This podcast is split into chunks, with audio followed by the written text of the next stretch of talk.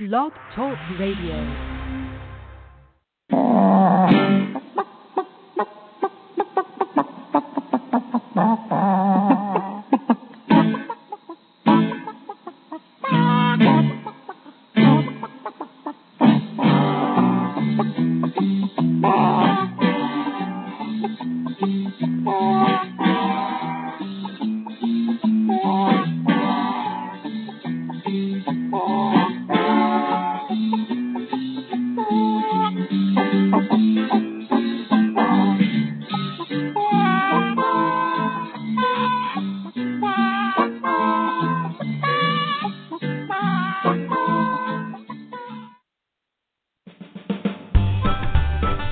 Welcome to Backyard Poultry with the Chicken Whisperer, brought to you by Tucker Milling.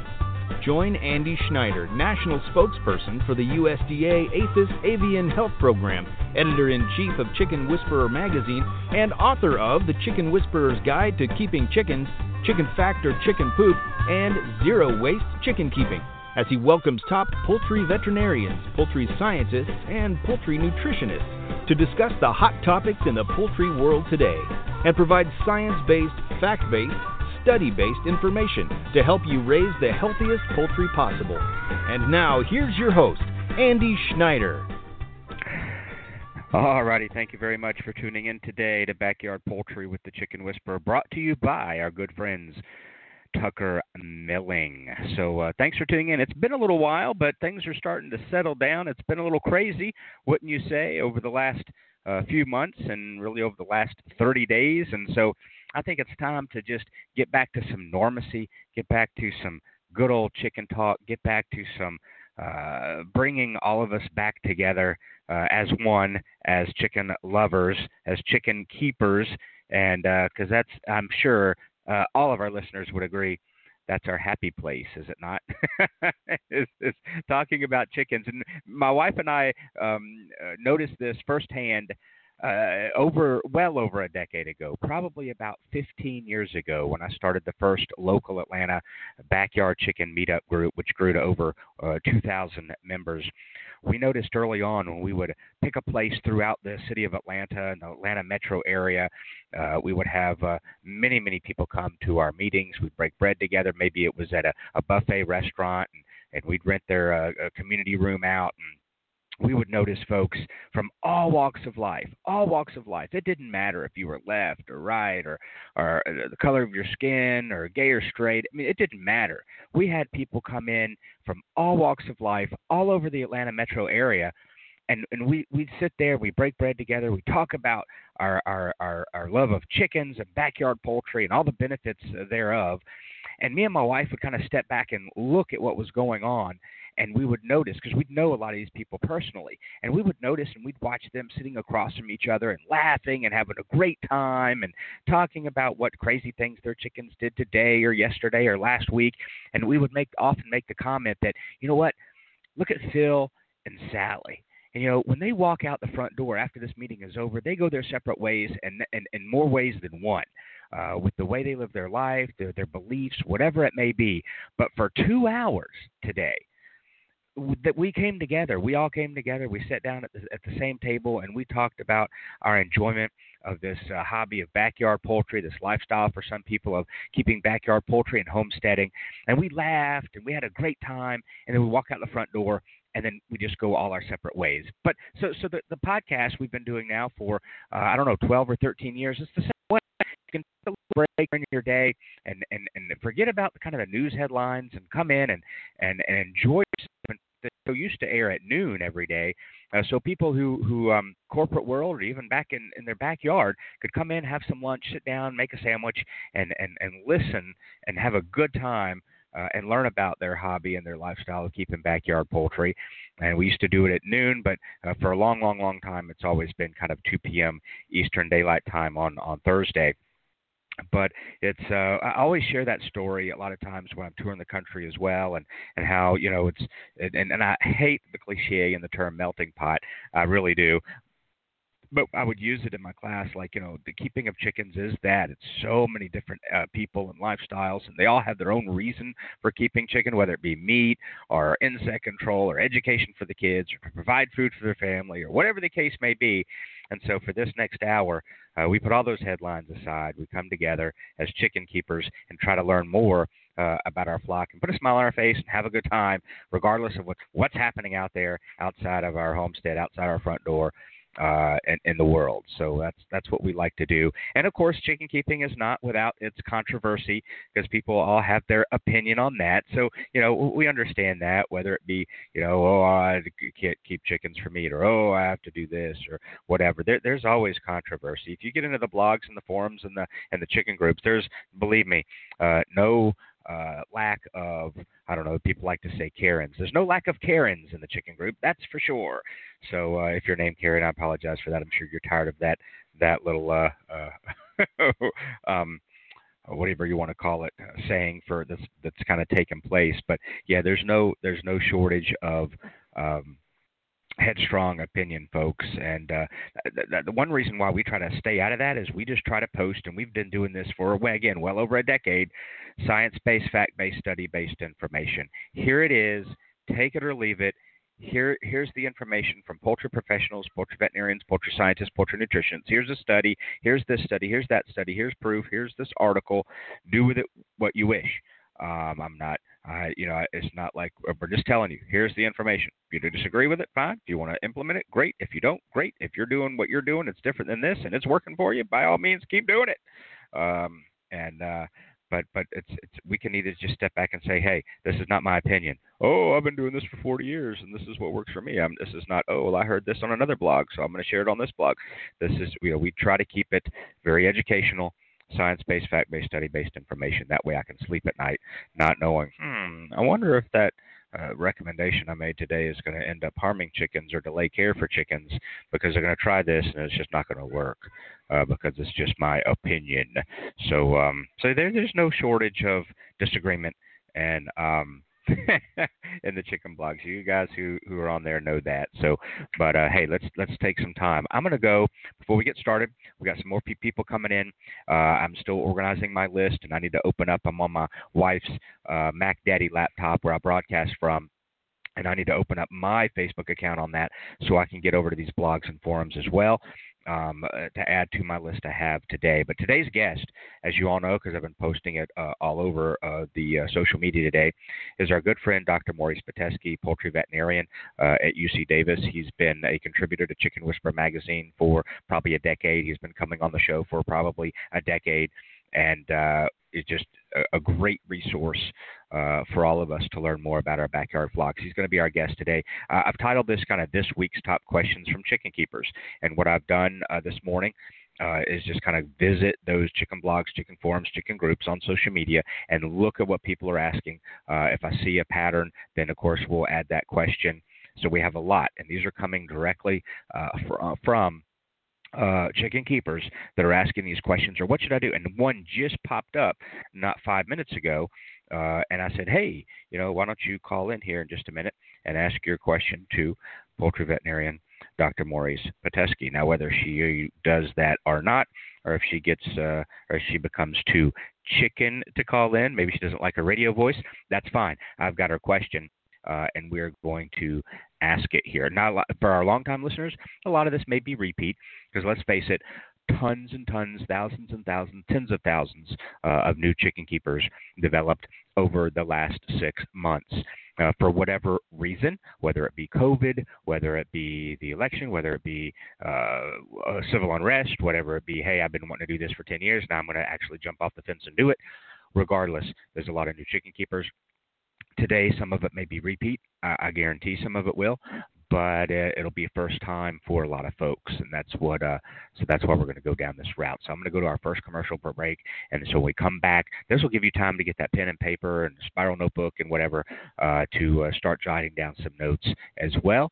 So we will return to backyard poultry with the Chicken Whisperer right after this short commercial break. Stay with us, folks.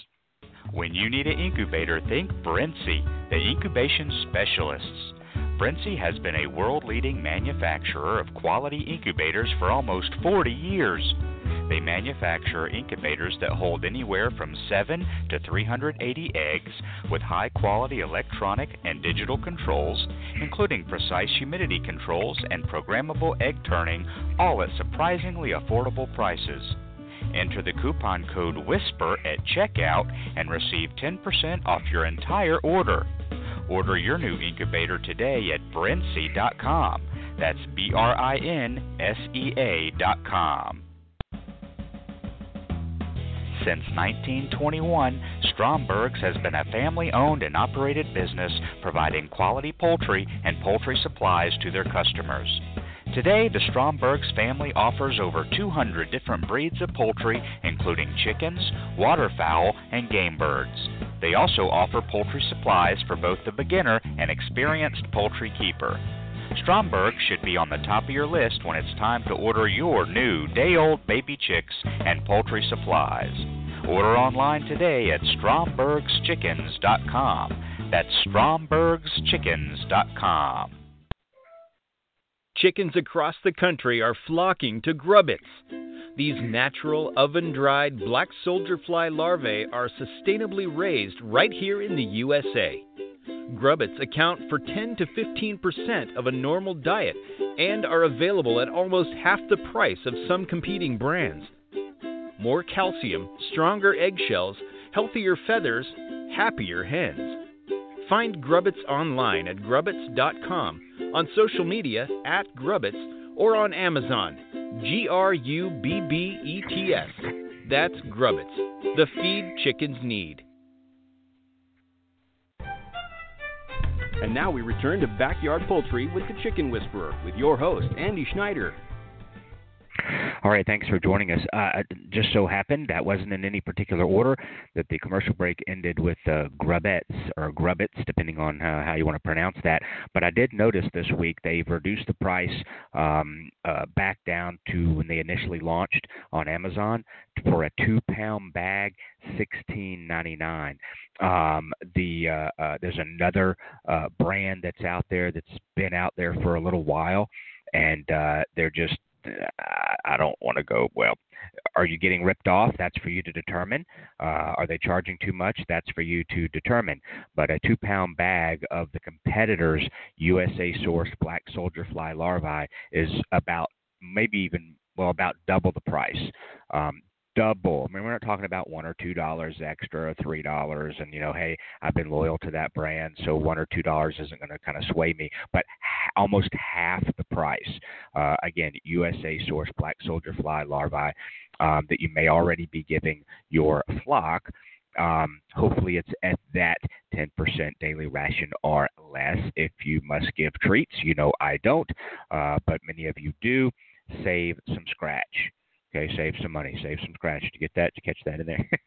so and uh, try Amazon right now, two pound package, sixteen ninety nine. Two pound package of the competitors like twenty eight ninety nine. Huge, huge difference. USA sourced black soldier fly larvae. So uh, check them out. Grubbets. Uh, at uh, you can find them on Amazon. Just type in Grubbets, Grubbets Black Soldier Fly Larvae, and it'll it'll come up. Alrighty, I got over here to the uh, to my particular Facebook while we were at break, and I'm going to get it geared up here. Um, and I'm going to lead off with a question you may have heard me ask Dr.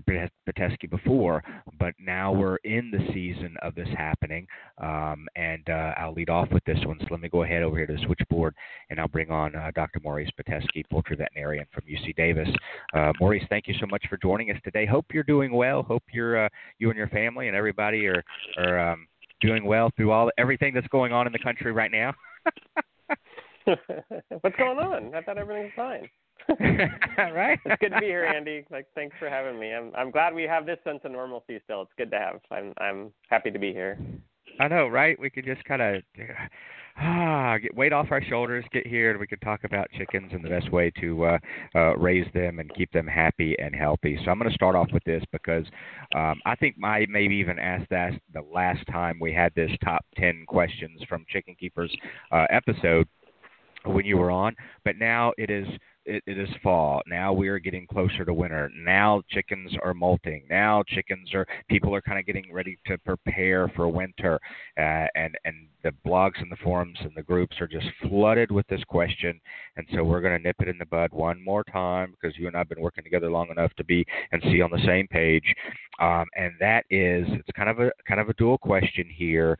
Um, do I need to fatten my hens up for winter, or you need to fatten your hens up by for winter by start giving them scratch and corn and something like you know people have their opinion on that. Scratch is better, whole corn is better because it takes more energy to break down, and and and, that, and that's a third one kind of falls into that. Um, I'm going to keep my chickens warmer in the winter by giving them corn, whole corn especially, in the evening before they go to roost, because that will keep them warmer, and I must do that. So, kind of a three part question. Number one, do I need to fatten them up for winter? And by doing mm-hmm. that, you know, the number one answer is corn. Two, um, again, do do I need to um, uh, uh, give them that corn to help them warm uh, in the evening. And there was a third one in there that I've already forgot, but I'm going to turn it over to you and let you kind of go down this uh, this uh, topic that always happens around this time of year.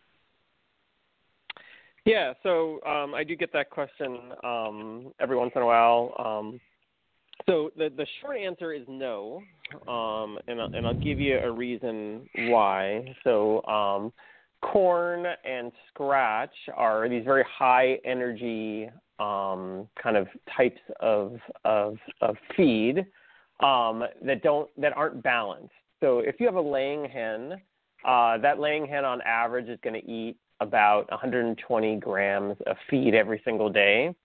Um, and if you give them a pelleted feed from a commercial feed mill, stuff that you would get at a pet store, um, that has a mixture of uh, energy, which is basically corn, and protein, which is basically soy, and then various uh, minerals and uh, vitamins. Um, so what happens when you give them corn? So let's say you gave them 10 grams of corn a day, um, and let's come up with a scenario where you gave them 60 grams of corn a day because you want to fatten them up, um, as you were describing. So, so the reality is, is um, you're, you're displacing now um, in the second scenario, you're displacing basically half of their diet with corn. So the reality is now that they're not getting a, a balanced diet. So just like you and I, when we don't get a balanced diet, if we eat, you know, donuts half of the day, if we if we have 2,000 calories a day on average, and a thousand of our calories come from donuts, it's going to be really hard to balance our diet with a um, a, a all the different uh, nutrients that we need. Same thing with chicken feed. The, the great thing about chicken feed, chickens are probably, from a nutritional perspective, probably the best studied animal on the planet. Mm-hmm. Um, just because we we, we kind of need them to be. Uh, if you're a farmer, uh, you know you, you put most of your money into your into your feed costs. So there is a huge push to come up with feeds that are efficient and cost effective. So um, you know the, the, the reality is if I if I just give them corn, then I'm I'm I'm kind of ignoring and not utilizing kind of the best nutrition that those birds can get. Um, in the wintertime, what, what typically happens is your birds, if they are still in lay, so there's different birds that go into molt, that don't go into molt, um, all those type of things. It depends on your latitude, all those, all those things. There's a lot of variables there. Um, but, but in general, your birds during the wintertime are just not going to be as efficient because they're warm blooded, like you and I um, and they will use the energy they have to keep themselves warm. So um, the, the, the bad part about being warm-blooded is that uh, the majority of your energy goes into keeping your our bodies, for example, at 98.6, chickens' bodies at you know 101ish or so.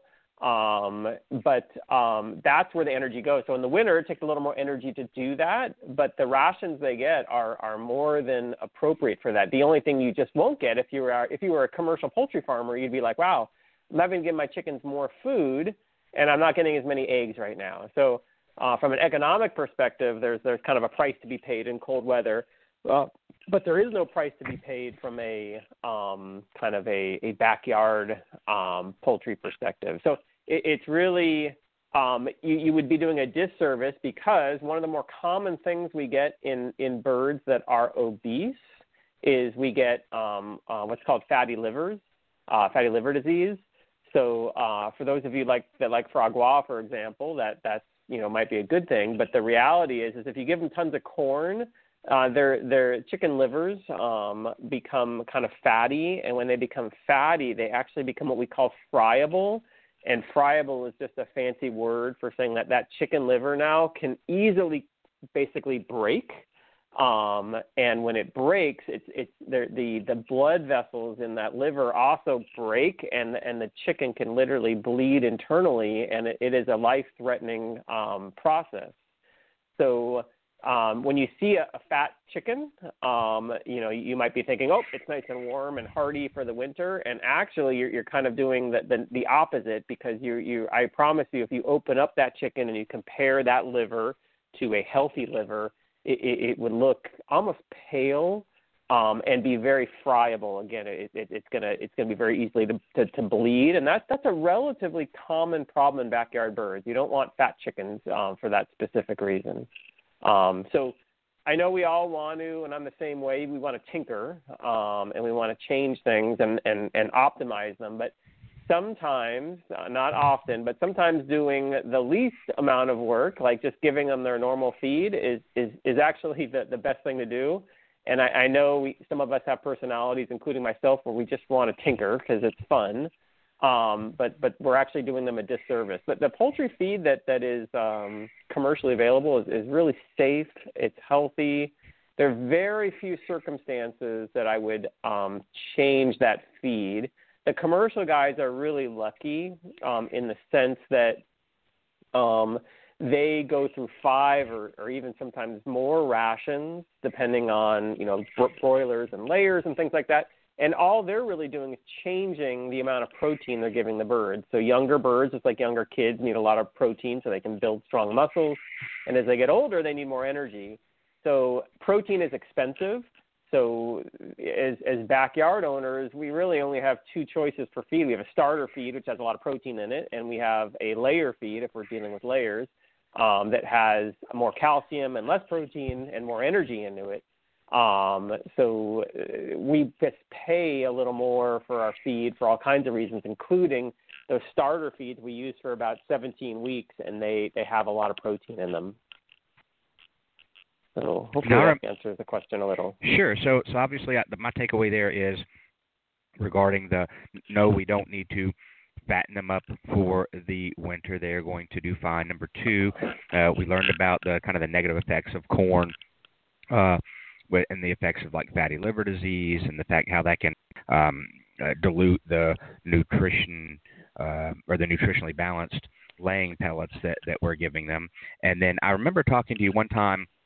I may have been on the show about this, you know, giving them a little bit of corn in the evening before they go to roost will help keep them warm in the winter.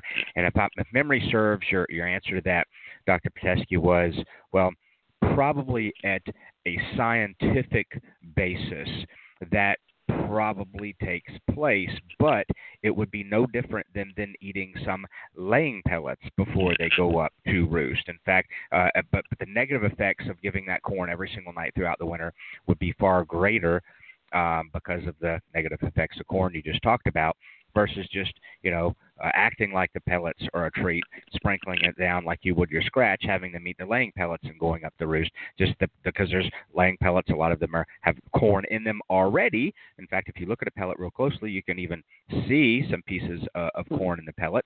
And uh, so it's you know number one, you'll get the same effect of the chickens you know uh, being maybe warmer at night because their digestive system is pumping away at what they just ate. But they'll be the same with laying pellets or the whole corn you give them, and they'll be healthier for that. Correct, and, and the only thing I completely agree with everything you said. The only thing I would add on to that is is um, and this is this gets above my you know knowledge. I'm not a nutritionist, but a nutritionist, if they were on the show right now, would say, well, if you just gave whole corn, now the corn that you're getting in feed is going to be more metabolizable um, and it's going to um, generate more kilocalories of energy than just giving whole corn to your chicken. So the way that they heat treat and press the corn really matters. And that matters for soy and everything like that. So some people might say, well, I just make my own feed. I see what's on the ingredient bag and I and I I figure it out, right? And and that's only half the ingredients are really only half the equation. The second half of the equation, which gets pretty complicated, is like, well, what's the actual metabolizable energy? How many kilocalories of energy is this mm-hmm. is this chicken actually getting when they actually eat that feed?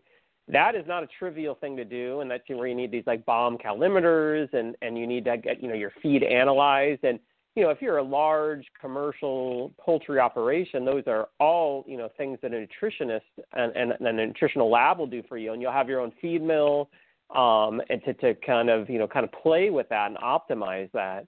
Um, but, but for our purposes, those are, aren't things that we're really going to mess around with. You know, very rarely are there situations where you're really going to mess with the with the feed and, and the commercial folks that the typical time they'll mess with the feed ration is just when costs change. So if you have drought or flooding, um, then you need to, to potentially come up with substitutes. And that's where the nutritionist really makes their money. The nutritionist makes their money by finding substitutes. So you, it's, it's fascinating going around the world and seeing how different parts of the world feed their chickens. Um, you know, they, they use a lot more fish meal, for example, in, in, in, in East Africa um, and and it just it just changes, and it's fascinating to kind of see that because there's this the it really comes down to price. You know, for our purposes, it's it's really it comes. These are these are backyard birds. They're they don't they don't have a, a job per se. They're they're more our entertainment, and and just a handful of birds. You know, even if we optimize their diet, would would would save us not not a lot of money, but but I, if we mess with their diet too much, I promise you we will have problems eventually. I know a lot of people always say, "Well, I don't have problems with my chickens," and that certainly might be so, um, and that's that's great. But but you are kind of you know rolling the dice a little more um, under that scenario. Perfect. That that's a great uh, wrap up. And you had mentioned protein, so it's kind of a great segue to our next topic, which um, I, I want to refer everybody to. Um, it was probably about two issues ago of Chicken Whisperer magazine, where uh, um, poultry scientist, uh, PhD Zach Williams from I believe he's up at Michigan State University um, did a, a fantastic article, and you can see it and read it for free at chickenwhisperermagazine.com. In fact, if you just go to Google, I mean let's do it even easier. If you just go to Google and type in Chicken Whisperer magazine, uh, and then uh, the, follow that up. Chicken Whisperer magazine, the risk of too much protein. The article will automatically come up, and you can read and where he covers so many of the myths that are out there on on the blogs about. Um, uh, my chickens are molting, and the number one answer is throw protein at them. Start game bird uh, starter at 30% protein. Start giving them canned cat food or dry cat food or dry dog food or all the. So he goes individually in this article and talks about why just throwing protein uh, more protein at your birds is not the right answer. Cat food is definitely not the right answer, and the risk of doing this. And then he gets into detail about you know the the type of protein. It's more about the amino acids uh, than say just the protein itself, because many different proteins are usable and not usable, and it can they many have uh, disastrous side effects, whether a more moist litter and then more ammonia in the coop. And I mean, all it's a fabulous article. So I want to let folks go down that go down that route regarding just throwing protein at the birds because you saw it on a blog or heard it in a forum. Uh, because again, that that uh, what it falls back to, Doc, is that oh feathers are 70 or 80 percent protein. So by me just starting to throw 30 percent protein at my birds, that will help them get through the molt. By giving uh, a bunch of cat food that's higher in protein, that'll help them get through the molt. And so we'll keep it simple because I want to move on to the next one. But um, what's your view when someone comes up and says, "Hey," or you see that he says, "You know, uh, oh, my birds are starting to molt. I need to just switch over to game bird starter at 30% protein, or I need to start giving just up their protein by giving them cat food because they correlate this. You know, growing feathers, they need more protein, or since feathers are mostly protein, they need more protein in their diet. What what say you when you cross that that bridge?" yeah, so so when birds molt, um, they do lose their feathers, obviously, and feathers do have a lot of protein in them, and they have to regrow those feathers. So, so the the con- concept of of needing a higher protein or more protein is is definitely appropriate um, from a, I guess, a conceptual perspective. Um, where it gets challenging is so, and, and here's where where where I, I get I don't have a good answer for some people on this question. So some people Mhm. have, let's say, five backyard chickens, and some of them are molting and some of them are not molting. So the ones that are molting aren't producing eggs. If they're not producing eggs, they don't need calcium in their diet. If they have too much calcium in their diet, you could run into some kidney problems. Mhm. The ones that are molting are are, are, are, are in that scenario. The ones that are still in lay need a laying diet. So unless you're going to separate your birds out um, and give the molting birds a molting ration and the laying birds a laying ration, you're kind of stuck. So Mhm. I don't know anyone who does the who who, who kind Mhm. of separates their birds out. So in that scenario, you have two choices basically because you you don't really have commercial molting rations per se, and they molt for you know anywhere from they can molt up to up to ten to twelve weeks sometimes. So um, the the option is, well, should I just give all my birds because I have some birds that are in lay, some birds that are molting.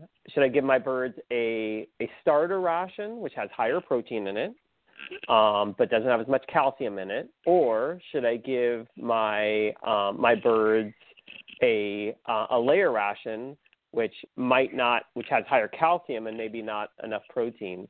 So my anecdotal answer is just to stay on a layer ration um, because we probably are getting enough protein in there, maybe not ideally um, enough protein, but enough for them to be productive. I haven't heard anything anecdotally from anyone that said, "Oh, yeah, my birds are molting. I kept them on a layer ration, and their feathers didn't grow back." I've never heard that. um, so maybe their fe- so their feathers will still grow back. Maybe they won't put as much protein into their eggs. Maybe they won't be as productive. Something like that is I could I could certainly see as possible. And to me, the bigger risk is to not provide calcium to my um, to my birds that are still in lay, because if they're not getting you know four and a half to five and a half grams of calcium a day, then they're going to start pulling that calcium from their bones, and eventually Mhm, they're not mhm. going to have they're going to have thin-shelled eggs, and they're not going to have enough calcium, and that's when you start running in, in, in their own body, and you start running in all kinds of physiological problems at that point. So it, it, it is like in a perfect world, you'd have a molting ration. I, I don't know, you know, what if you let's say you had all your birds that were molting now. So now the argument is like, well, should I just put my birds on a starter feed because it doesn't have as much calcium in it, it's got higher protein, or should I use one of these other bird rations that have higher protein? I don't know the answer to that. I my my sense is not to mess with things too much and just to switch to a starter diet um, because that's you know kind of balanced more for poultry um, as opposed to other um, avian species. But I, I, I, I I'm not a nutritionist Yeah, that- and I haven't really spent too much time thinking about that question. But it is something that does come up. that falls into uh, what what Zach was saying about you know if you were to choose to do that, then at twenty percent would be max, and you could get that from another uh, chi- chicken designed ration, what like you said, starter, maybe a grower, to where you let's go from let's say your layer is sixteen pellet, and you go up to 20% max, but um, but not the game bird starter at 28%. Definitely not the cat food, which is a totally different type of protein. The chickens Yeah. and amino acids that chickens don't even use or utilize. So you're kind of wasting your time and Mhm. money there. So yeah, that that fits in right with with exactly what he was saying. And lastly, kind of getting molt out of the way.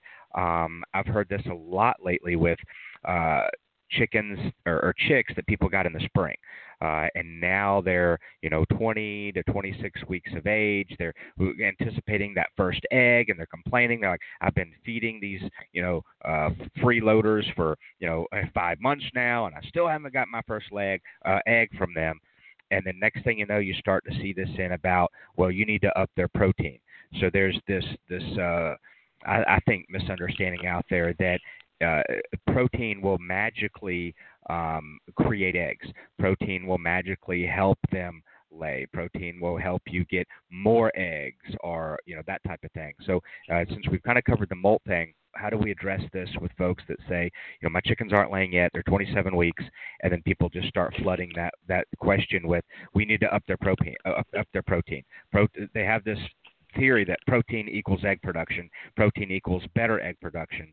Um, and and what say you on on that with the protein and more eggs or protein just in order to get them to start laying faster uh, right out of the chute when they're 20 26 weeks old?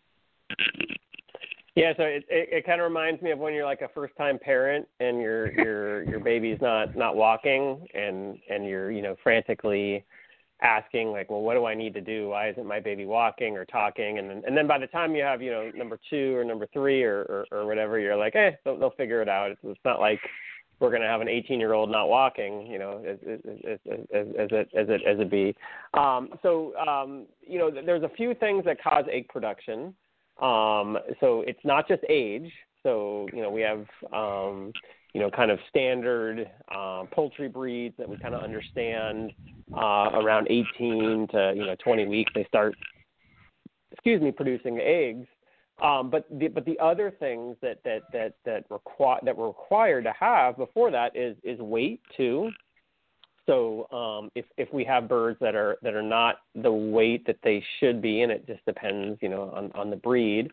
Um, and there's obviously a lot of a lot of range um, in, in, in weights between some of the smaller and some of the larger ones, but um, weight also dictates whether they are um, going to be sexually mature. And then light is also really important. So um, having uh, enough light stimulation is, is, is really essential too. Um, so when you have your your birds, you want to make sure in a, in a perfect world, you want to make sure that they're sexually mature right when the days are starting to get longer. Um, and you know, in a perfect world, that's the way you would you would time it.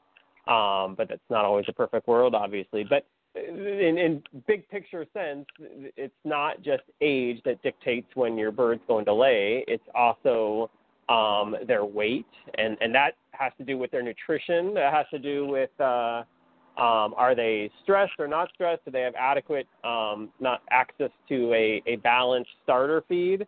Um, and then also the light issue. Are, are they getting, you know, 14 to 16 hours of light a day um, in order to stimulate, um, in, or, in order to, to, to, to stimulate egg production? Because um, those are those are those, so those are the three things that are kind of required. Protein will not magically do the the latter. They can help a little with weight gain, obviously, um, but um, you know sometimes some birds, you know, are some chicks are born from um, you know mama hens that are older, and those birds in general. So if, if you're if you're if you're a chicken and your mom is a little older when you were laid, um, those birds uh, typically aren't as healthy. They're, they're usually fine, um, but but they're what we call the end run um, birds, and and those end run ones usually are not as uniform, and they, you know they're kind of the the run of the litter a little. So for backyard folks, we, we don't really notice too much of a difference. And um, you know, I think when you order your your birds from um, from from large hatcheries, I, you know, people that are ordering four or five birds at a time, they, they kind of get what they get, right? And and the mm-hmm. person that orders five thousand or the, the you know five thousand chicks, they they get you know kind of the pick of the litter a little, and then when you go to the larger genetics companies like you know Aviagen and Cobb and Hy-Line, uh, then it's the one that orders you know millions of birds, tens of millions of birds that gets the pick of the litter, and the one that orders ten thousand birds is kind of at the bottom of the of the pecking order in that scenario. So there's there's some genetics that comes into there too, and and and you know they, you know they they the, the larger companies kind of get can kind of make sure that they they're getting the the best choice there. Um, for our purposes, that's not, you know, that's probably going into a little more detail on that end of it. But it is kind of mm-hmm. interesting mm-hmm. as you start to, ha- you know, the, for folks that are that do hatch their own eggs, um, that that there is kind of a sweet spot for um, what we call the parent flock as far as the age of the parent flock. And um, as that parent flock ages, then the, the chicks might not be as uniform, as productive um, and it might take a little longer in those scenarios for those birds to to be um, to go into lay. So there's a lot of factors, but the big three are, are going to be weight, like people are are kind of uh, hopefully realizing age, which you know is a really easy thing to kind of identify, and and the presence of light. Okay, and and I will also mention in there that I that I see a lot that once people have these new baby chicks, they're like, how soon can I give them treats? How soon can I give them watermelon? How soon can I give them mealworms? How soon? And, and again, I reflect back on all the great shows you've done for us, uh, and I pull out when you were talking about um, treats and, and baby chicks, where if you have a baby chick, and, and now we're talking about again an, how important it is to have a nutritionally balanced chick starter with all the correct uh, um, requirements that they need, and the fact that because they're a baby chick, they're already eating such a minute amount. I mean, little grams uh, uh of, mm-hmm. of feed per per day, and then you're going to start throwing a watermelon and cantaloupe and mealworms and all this stuff at this baby chick and with them already eating just a few grams a day, and then now they're having to have this junk food on top of that, which means they're getting even fewer than the little grams of the nutritionally balanced feed, and how that how that can impact chicks maybe even more than uh, in their development, and being a healthy adult, even more than than the adults that we tend to because again the little bit that that chick is eating and, and, and we're talking about grams and you're already diluting that so much with all these treats that you feel like you have to give when initially you feel like you're spoiling them but you're really just it's all about the chicken keeper feeling good about themselves not necessarily really you know making the baby chick feel good about themselves. So i see that too regarding that um with the baby chicks and the treat you were you were talking about earlier. So um Thank you for that. Let's um, see. The next one I have here on the list is I'm going to save that one because we we I know we've covered that one I think the last time, but it's always good for everybody, including myself, to hear. But let's talk about uh, salmonella here for, for just a second. I'm not going back to like the salmonella outbreaks that have occurred related to backyard poultry for you know years and years and years and years. I'm talking about and I just saw it again today actually because I wasn't going to actually have this a part of, of, of, today's podcast, but I saw it actually before I uh, signed on, and someone had snapped a picture with uh, a chicken with uh, part of a mouse hanging out of its beak, uh, and then of course they are depending on the person how long they've kept chickens. Uh, you we normally get two answers, or two of the most popular answers are, "Ooh, gross, that's disgusting," um, or we get, "Hey, or we get, hey, that's free protein, no problem.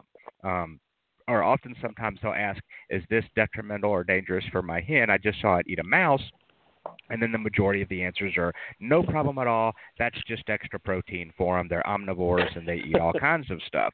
So, so again, um, we we come back to this. It was again current topic because I saw it just before we signed on and and my voice of reason dealing with you and Dr. McCrea and everybody else for all these years is that you know, and, I, and I try to go through it, if you would, kind of politically correct. Say, look, I get it. You cannot stop a chicken from eating the occasional mouse if they find it, especially if you let them out of the coop and the run to free range in your backyard, or if you let them free range all the time. You know, you're going to see them battling and having tug and war over a small garter snake. You're going to occasionally see them eat a, a, a mouse, you know, but just because they're doing it doesn't mean it's the best thing for them. There are some ramifications. Then I kind of go on to, you know, uh, encouraging that behavior is not responsible. Yeah, they occasionally may eat a mouse if they find it. Sure, that's that's you know chicken behavior. But to encourage that by again, oh, I turned over a rock in the garden, I found a bunch of baby mice, and I fed them to my chickens. Um, that's where uh, you know we kind of want to stay away from because I always go back to hey, chickens eating mice can increase the chance of salmonella in their eggs, their vectors for disease, whether they're eating the the little um, mouse turds or the mouse themselves, which guess where those turds are inside the mouse. Um, and then you have this full circle of the salmonella kind of pattern there um, regarding the mice and, and salmonella connection. And, and people often, when I go down that route, they just roll their eyes because, well, this is natural behavior for a chicken, but that still doesn't make the the science disappear that you know chickens eating mice there's they're, they're they're vectors for disease we know that but whether it be commercial or our backyard and why you can't stop them encouraging that or assisting in them eating mice by giving it to them when you find them in the garden is probably not such a great idea because of the salmonella risk both um, outside the egg and even inside the egg. And so what what's when when you have folks or and, and I'm sure you see that all the time. Someone posts like ooh or they say I saw my chicken eat a mouse today. W- is this okay? What what what's the what's Dr. Pitesky's answer to that with this and the risk involved or the possible risk involved and uh, biosecurity, which we dwell on all the time. yep, no, it's that's the it kind of comes down to that that issue. So more than anything, you know, if it's a does happen, obviously, and um, that doesn't make it good because um, obviously rodents uh, can be carriers of all kinds of diseases.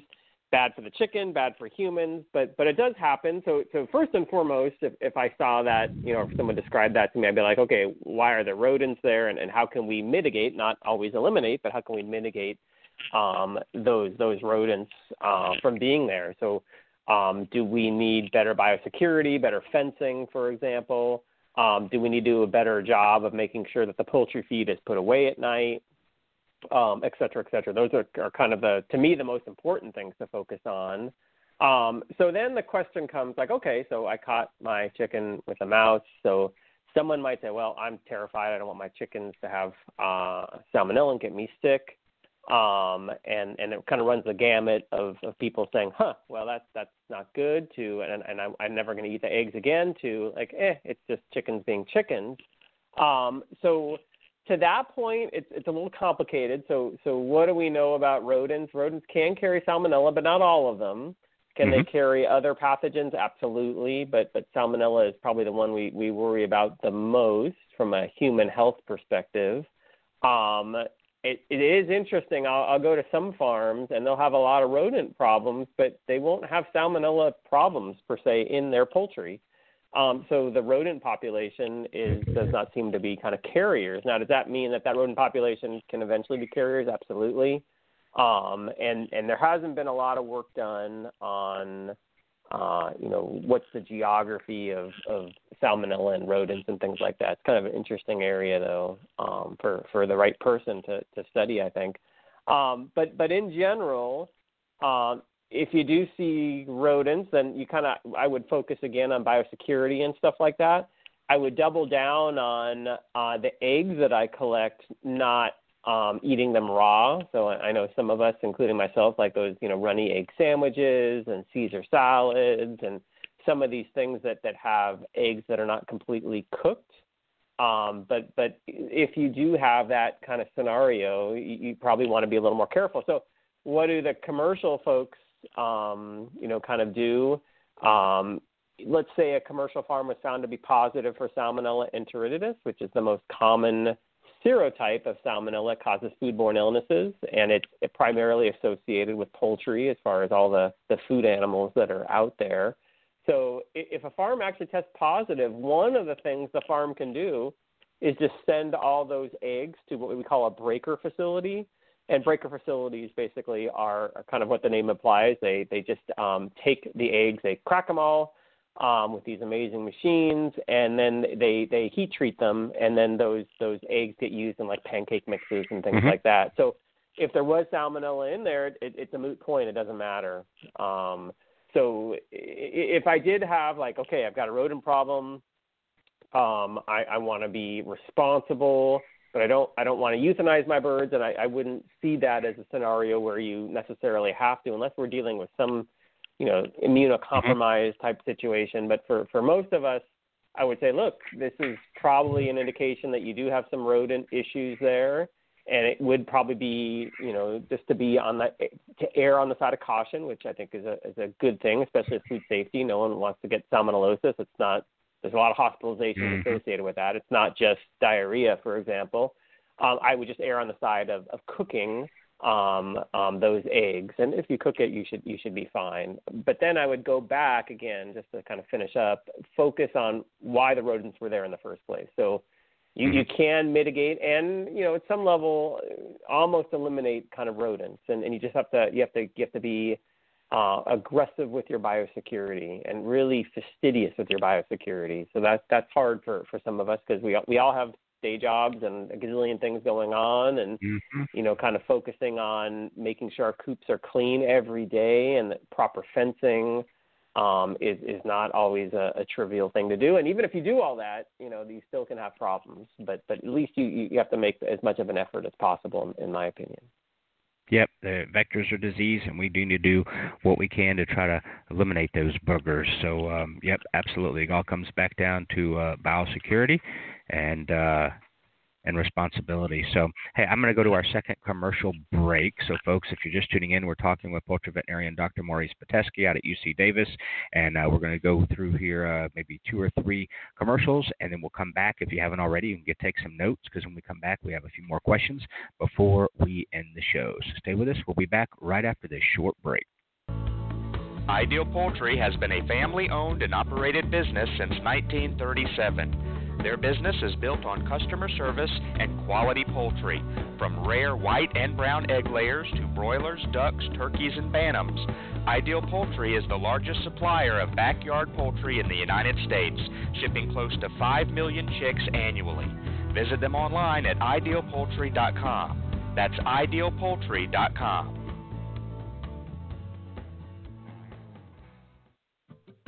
Hey, it's the Chicken Whisperer. If you're in the market for a new incubator, then look no further than GQF. They have a great selection of tabletop and cabinet style incubators at prices you can afford.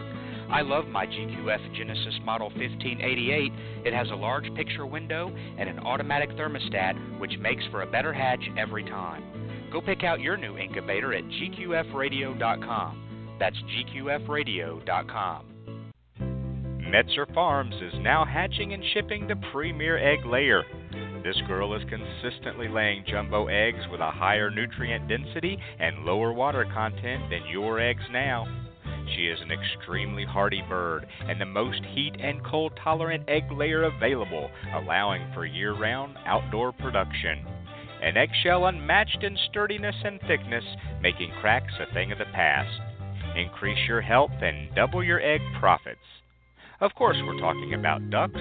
Duck eggs are revered by chefs for their succulent flavor and by bakers for being the better baking egg. Learn more about this extraordinary duck, the Golden 300, or any of our other 35 plus breeds of ducks and geese at metzerfarms.com and order your next flock from us. And now we return to Backyard Poultry with the Chicken Whisperer with your host, Andy Schneider. Okay, folks, thank you very much for uh, staying with us today. I want to find something here over here on the uh, switchboard here, and uh, I just want to uh, allow it's it's it's it's it's about time to start doing this, folks. And, and while I can't believe it, it's it is time. And every year, probably for the last decade, all of you longtime podcast listeners know that is it is time. It may even be past time to do this, but I just want to give y'all. This is a courtesy. This is a public service announcement that if you did or didn't know, there are only, I'll repeat, there are only 42 days, 9 hours, 7 minutes, and 45 seconds until Christmas.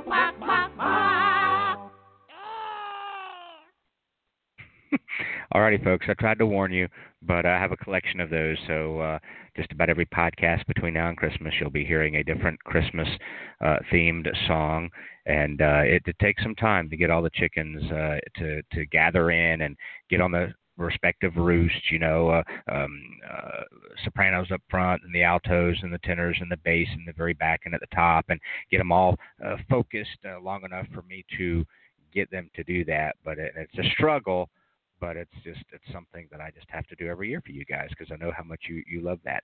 Um, since we just came back from break, let me throw in one more uh, advertisement here, and that is uh, with uh, fall and winter uh, being here uh, right now. Uh, let's face it, your chickens may be spending a little bit more time in the coop, and because of that, you may have seen now some smelly odors coming from your coop.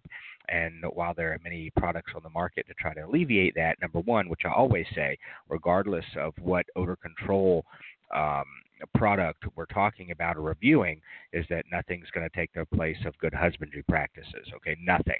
Um, we don't want to harm our chickens. If you walk in your coop and you can smell ammonia, and they're only you know eight or nine inches away from the bedding where that uh, ammonia is coming from, and you're six feet up on top of it, if you can smell it, you can imagine what they're smelling. So no odor control product uh, is going to be an excuse uh, for laziness and and poor um, uh, husbandry practices. But if you do notice that, this works fantastic in brooders as well. Uh, so you want to think about that this spring, and that is the product called Chick Fresh. We we utilized it here on the homestead for maybe close to a year before it came to market. Uh, and again, when I heard about things that oh, it just comes in a spray bottle, we got to spray the bedding. Yeah, uh, I don't know how long it's going to last here. I used it last week actually um, not for its intended use uh, initially, because I keep some under the uh, kitchen counter, uh, underneath the garbage can, before I put the liner in it or the bag in it, because it works fabulous for that. Um, the rabbit hutches, uh, the cat litter boxes, and of course the coops and the brooders, and it is all natural and it works fantastic. I wouldn't still be using it, and yeah, I pay for it out of my hard-earned dollars. Um, they send me some to uh, do videos with and to test, and then but um, but I, I actually uh, buy it with my hard-earned money because we use it a lot around here for many different things, uh, and you can find it on Amazon right now.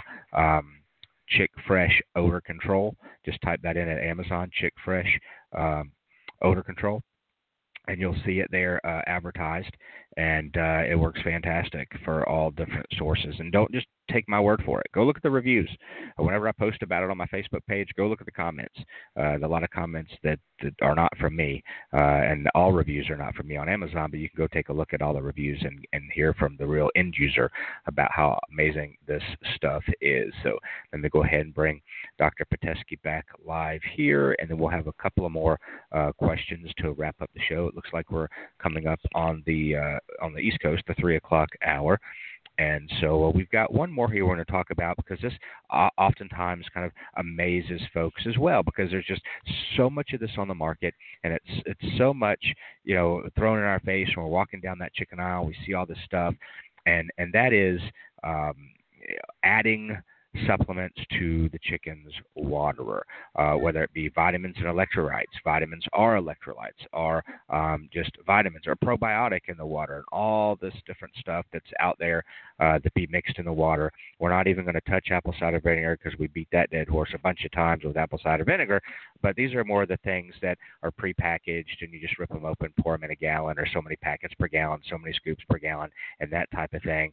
And uh, I know your uh, view and what you're probably going to say here, but many of our new listeners may not, because let's face it, we all want the best health for our chickens. And so, um, and I do here on my farm as well with 125 layers and selling to restaurants and uh, lots of egg customers and providing for our family. We want the healthiest birds. And I can tell everybody on the show right now what do my birds get?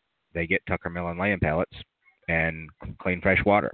That's it. I'm not a big treat fan. We don't do food scraps. Our food scraps go to our hogs. They don't go to our chickens. We don't buy mealworms. We don't buy black soldier fly larvae for them. We don't. They get lamb pellets, nutritionally balanced lamb pellets, and clean fresh water. When we do test things and test products, we will utilize them. You'll see them about twice a year. When I get, say, black soldier fly larvae from Grubbets, I will do a video and say, hey, here uh, is a very rare occasion. You don't see very much.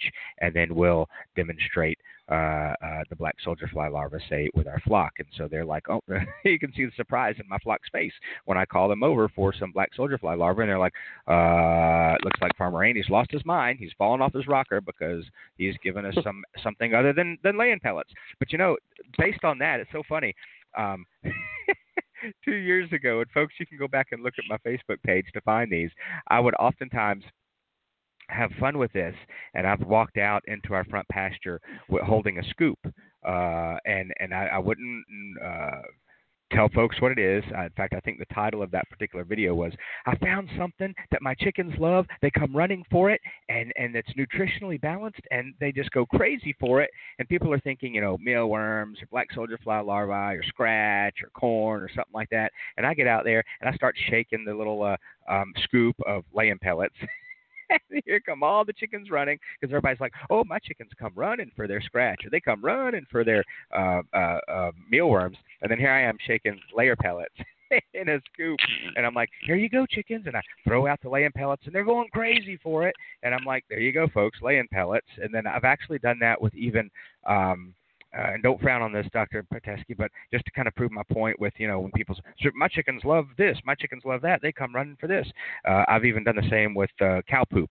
I put some cow poop in a little uh, a scoop and started shaking it and throw it on the ground. And next thing, they're like so excited. Oh my gosh, we can scratch through this cow poop and see what all the kind of things that we can find in this cow poop. Mm. So um, it's fun. I've done all kinds of fun stuff like that uh, with folks regarding treats and things like that. But um, I wanted to uh, to do that. But but back to the question: vitamins and electrolytes.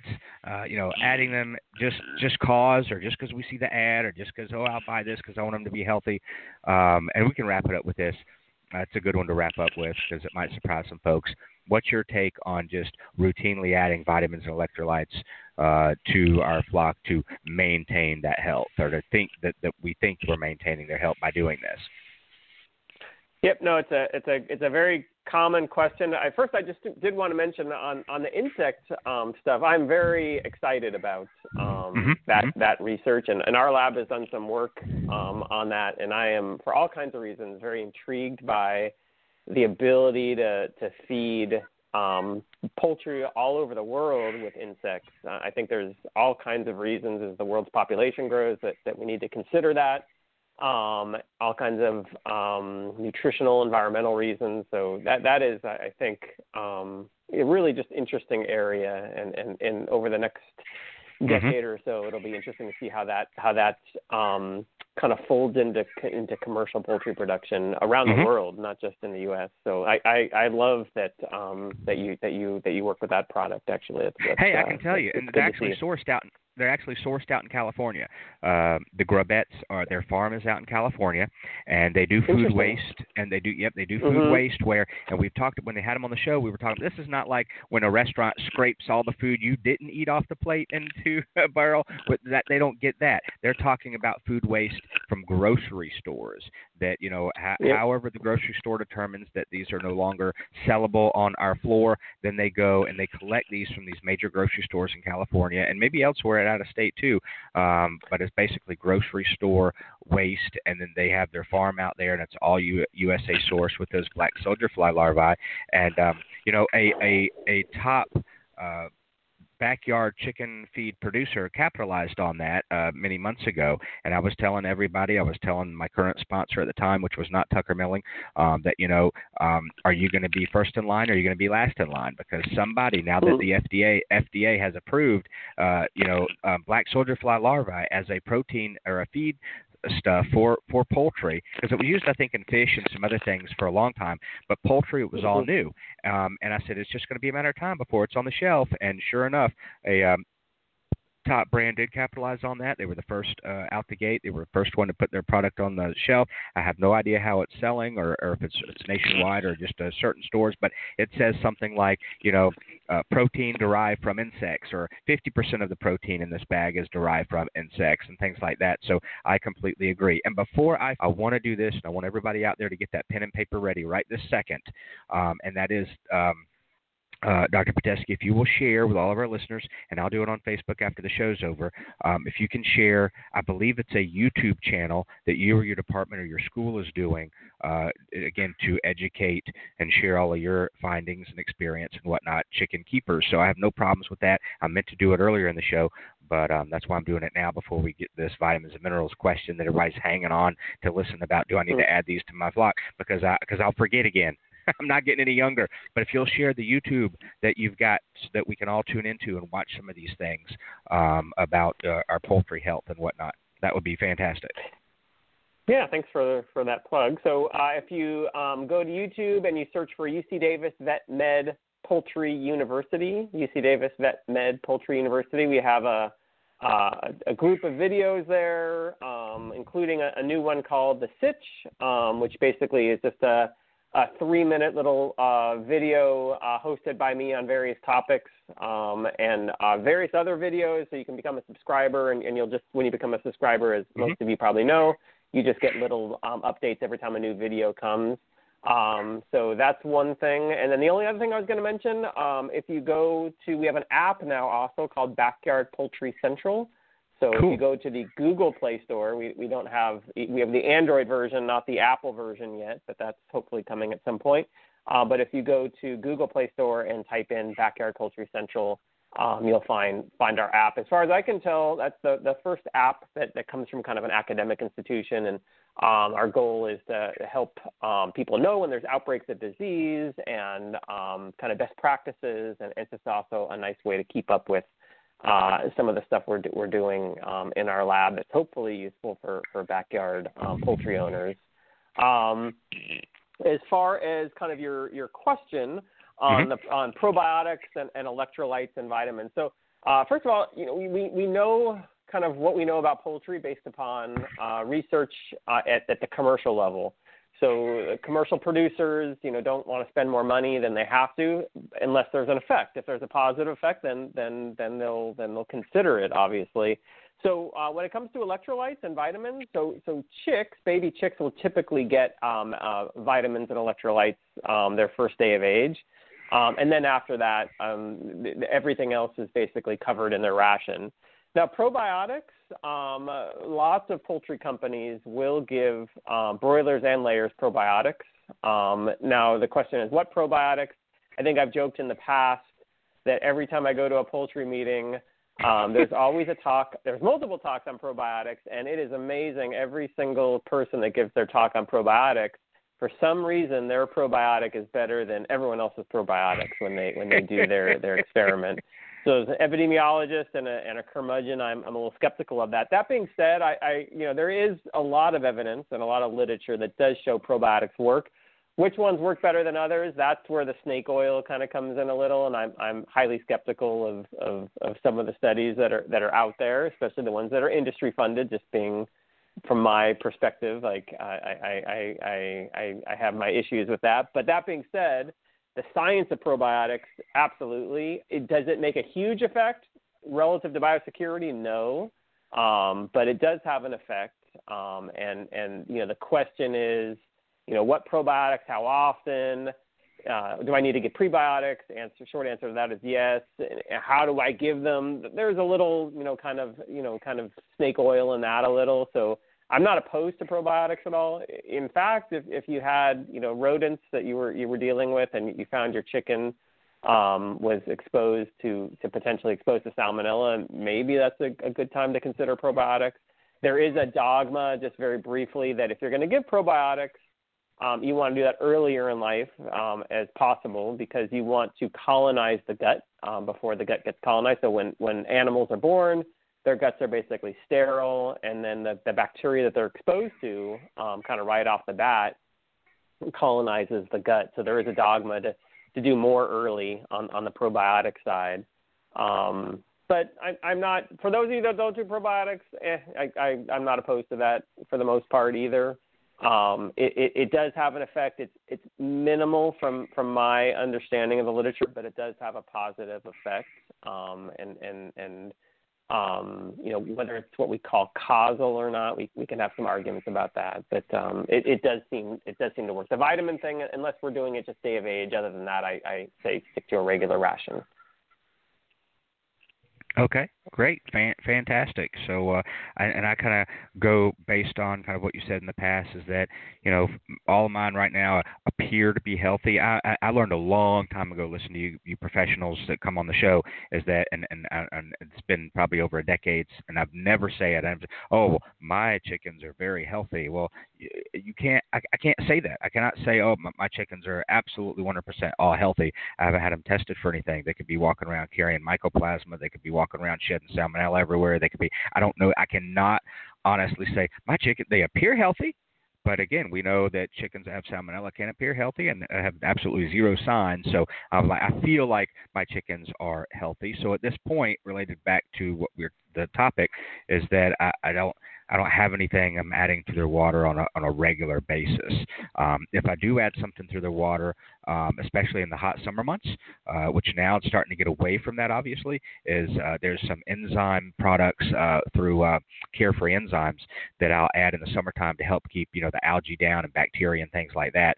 Uh, water protector by Carefree Enzymes that, that I use for that. But I, I don't do the apple cider vinegar and uh, vitamins and electrolytes. If I ever use those, um, it's going to be also in those hot summer months when they may be more stressed because we know hot is a lot more detrimental and stressful to chickens than the cold ever will be.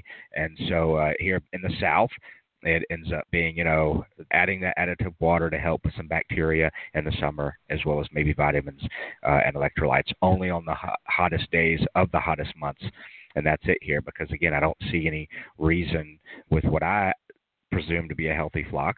Um, uh, or but they appear to be a healthy flock to, to, to utilize that. So um, thanks for uh, talking all about that, and thanks for sharing that. So I've got backyard. Let's see, is it Backyard Poultry Central? Is that the app? Backyard yep, Chicken Backyard Central. Poultry Central. Backyard Poultry Central, and give us that YouTube one more time because I know it was several Ye- little. Yeah. Uh, UC Davis Vet Med Poultry University. Perfect, and then they can go there and uh, and read, watch, and also to, to, on that YouTube. So um, is that you can hit subscribe, but then above that apparently there's another one where you actually I think people call it ring the bell. So you can click the bell to subscribe, but then there's another option uh, which is the bell where it has little uh, marks on it to appear that's ringing, and I think that's when you get like all the updates. You, know, you might get the occasional share if you subscribe, but I think there's a subscribe button. But then above that, there's also a, a button where you can hit where you get like every update they do every single day if they're doing one every day or twice a day or once a month or whatever. So so if you're into YouTube, then you'll know about that, and so you can choose based on how much you want to get that information. If you want to get every single update, then you can hit that extra special button. Um, uh, versus and then you subscribe or that extra uh, button too that gets you even more I think material from that particular uh, uh, source. So uh, keep that in mind if you're new to YouTube. That's one thing I've had to slowly learn a little bit more about lately is, is of course the YouTube. So. Um, but um, yeah, uh, Doc, thank you very much for joining us today. These are always popular. They always get tons of listens, and uh, we may try to do it. I think next month when you come on, we'll have a specific topic um, that we'll talk about because I know people love that. Uh, but maybe uh, every once a quarter we can do these, you know, this week's top questions because they always get a lot of listens because people can relate. They're like, I saw that question today, or I saw that this week, or even I had that question last week on a forum, and I got all these crazy different opinions of answers, and now I've I've got something a little bit more concrete that I can go with. So thanks for your um, availability to to do that and the topic and participate, and we'll, we'll see you next month. Thanks for coming on. Great. Thank you so much, Andy. Have a good Thank you. have a good break. You too. Thank you. Bye bye. Alrighty, folks. I think that's going to wrap it up. Let me just give y'all some reminders here. Chicken Whisperer magazine. The digital edition is absolutely free. Uh, there's no bait and switch. The magazine's been out for six or seven years, and it has always been free online. ChickenWhispererMagazine.com. You can read every single article that's ever been written. Um, uh, by poultry scientist uh, Dr. Brigid McCrea, poultry veterinarian Dr. Uh, Maurice Pitesky, you just heard, poultry scientist Dr. Zach Williams, uh, poultry veterinarian uh, Dr. Jessica. Oh, I'm so embarrassed I can't remember his last name. Um, and uh, we have a whole great team of contributors, and you can have access to all that information as well for free. If you like a real magazine to hold in your hands while you sit in your easy chair and flip through and catalog, uh, that's great. $9.95 per year. Four issues every year winter, spring, summer, and fall. You can access it all absolutely free. ChickenWhispererMagazine.com. Also, you can hear this podcast, which we try to do every Thursday at 2 p.m. Eastern uh, Daylight Time. And there's over 1,100 of these episodes. The, the radio show you just heard, over 1,100 because we've been doing the show for over 12 years, maybe over 13 years now.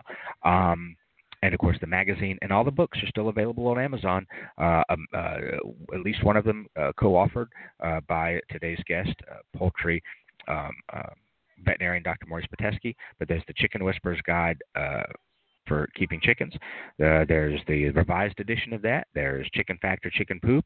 There is a um, uh, gardening with chickens. Uh, there is a um, one about that just came out this past August, which is a very beginner's book, a beginner's guide to keeping backyard chickens. So there's four books.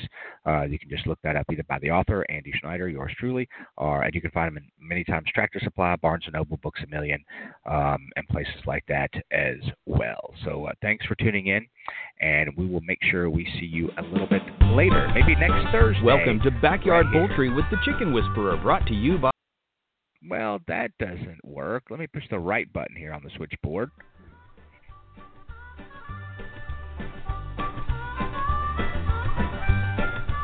This has been Backyard Poultry with the Chicken Whisperer, brought to you by Tucker Milling, with your host, Andy Schneider. For more information, find us on the web at chickenwhisperer.com, on Facebook by typing in The Chicken Whisperer, on Twitter at Backyard Poultry, and on Instagram at The Real Chicken Whisperer. Thanks for listening.